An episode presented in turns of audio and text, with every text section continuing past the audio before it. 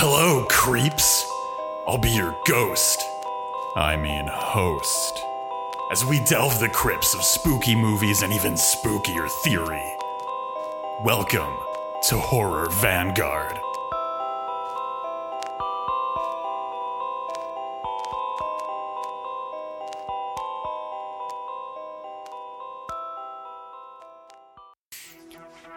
In perhaps the most telling scene of Color Me Blood Red, our sadistic painter Adam Sorg flips and reorients a painting of his on sale at the Farnsworth Art Gallery. The proprietor of the gallery quickly returns the painting to its original orientation. Sorg is asking us not just which way is up, but who gets to decide the very grounds on which the dynamics of orientation are decided. We can approach Color Me Blood Red as an attempt to dialectically answer Peter Brook's distinction between the holy and the rough when it comes to theater. Brook writes If the holy makes a world in which prayer is more real than a belch, in the rough theater, it is the other way around. Herschell Gordon Lewis might be asking us to cast that dichotomy down in favor for a world wherein there is nothing more holy, or perhaps more profane, than the rough and dying scream. Sorg's artwork moves from trite to divine through an involuntary communion with stolen blood. Much like the labor theory of value, Sorg's artwork is only ever worth anything to the extent that people are made to bleed and ultimately die for it. Artwork, thus bound to commodity, becomes something different altogether. It becomes more alive than the life which bled to create it. In the words of John Berger, we are static. They, the advertisements, are dynamic. Our blood ceases to be ours and we become a pigment that, when extracted, becomes worth more to capital than our lives could ever be. In the end, Sorg's work burns in a pile as his body rots. All of the pain, suffering, and pollution of Sorg's work becomes ephemeral, an impact with no crater. NFTs, viral tweets, and the last greatest movie of the year are all just ashes in the breeze on a horrifically muggy winter afternoon. We are bleeding. We have no choice in the matter. Our only course is to regain agency and choose the direction in which our blood flows. We will die for the creation of something greater than ourselves, but what will that be? Perhaps we can find out as we discuss Herschell Gordon Lewis's Color Me Blood Red. Take me out to the ball game, Dad. They're playing games at night. Holy bananas, it's a girl's leg. That's all I gotta say. 10 seconds.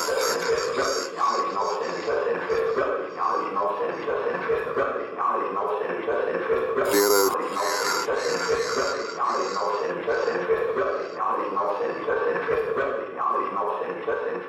Well, it's the the like the logic of capital is something that like the the the the fine art is a useful way, and people, you know, obviously we're not the first people at all to point this kind of a thing out, but fine art is a useful plane on which, if you will, to critique the sort of like primary functions of capitalism and you know its you know necessary and unpredictable periods of boom and bust that lead to these like the weird ways that we talk about property and we talk about land and we think about land and like the fact that this movie is set in Florida is was filmed in Florida um not just in Florida but in very very very close to the part of Florida that I grew up in to where the beaches feel very recognizable in a lot of ways is perfect. I mean, coming out in 65 and filming it presumably earlier, earlier that year or the year before that,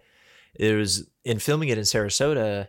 Um, it feels like a there there there weren't as lot of uh, as I don't think there were as many films that were uh set or shot in Sarasota as like Fort Lauderdale, for example. A couple of the movies that I mentioned earlier when we were talking about beach films were set in Fort Lauderdale, where the boys are. That one um, and Follow the Boys. Uh, those are those are both uh, set in South Florida. Um, but Sarasota was like this.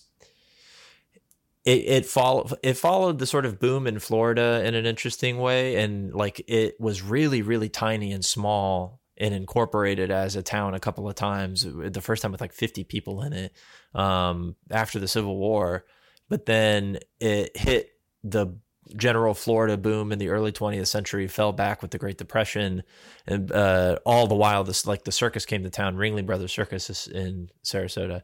Um, but then you know started booming in the 50, 1950s as well. Cecil B. DeMille filmed The mill film, The Greatest Show on Earth there, um, and there's Sarasota is set alongside a series of keys, including Siesta Key, Longboat Key, Lido Key, Bird Key, Casey Key, um, and the worst of evil fucking rich people live there. Um, it it caught the the I think that it's been a long time since I've looked at this information, but the median household income in Siesta Key it has to be over a hundred thousand dollars. Um, there's not a single poor person who lives there. There's a whole bunch of poor people who work along Siesta Key because Siesta Key is this really popular shopping plaza and it's also has very highly ranked and well respected beaches. So they get put, put on travel channel lists and shit like that. Um, fun fact Stephen King lives in Siesta Key part time. Um, a lot of people that I know growing up saw him in person um, because he has a mansion out there. Um, so oh yeah, when he was like just like doing pills and playing tennis or whatever, he was talking about Florida. Um, he was talking about where this movie we're talking about was shot. Um, but uh, so like, I, I mean, to be completely honest, when Color Me Blood Red was filmed there, I don't know if Sarasota had yet integrated its beaches. So like, there's that. There's Mm, that. Very good point. There's that element. I mean, the, the Civil Rights Act in 1964, and then, but like there were cities in Florida, and I think Sarasota was one of them that sort of reasserted uh, with bans on interracial beaches, like at the city level and the town Mm-hmm. level. I'm pretty sure Sarasota was one of them.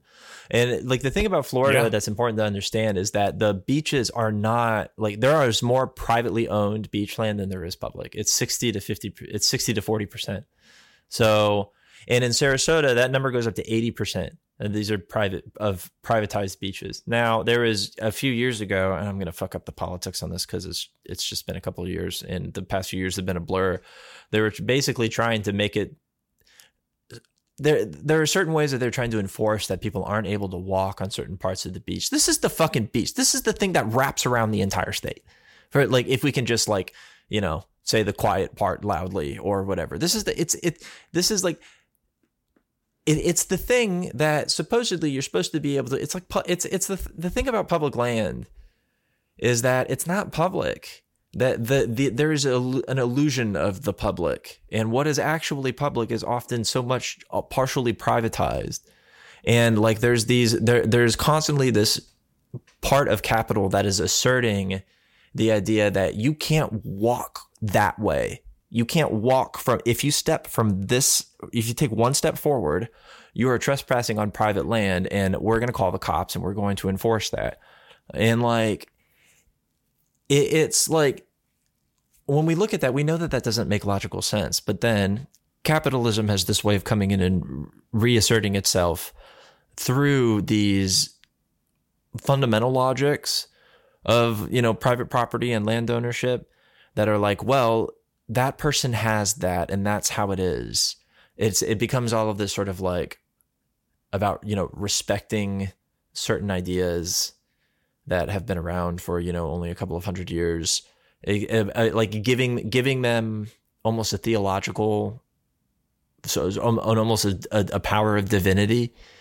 Um, and then all of a sudden, we're realizing that the the source of the divine is coming from the assertions of private capital, like your access to sex and joy and meaning and even violence and the the, the things the things that lie, you know, beyond our current circumstances that offer potential for something different.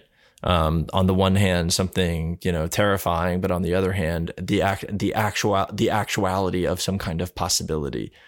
That's a bad sentence but you know what i mean. The eh, but like in art helps us express the latter both the former and the latter of these the horrific and the hopeful um i think it really comes down to why these movies are always have this kind of sense of hope in them it's because in their critique they're they're able to leverage art against the retain the retention and uh monitoring of private property on behalf of the wealthy.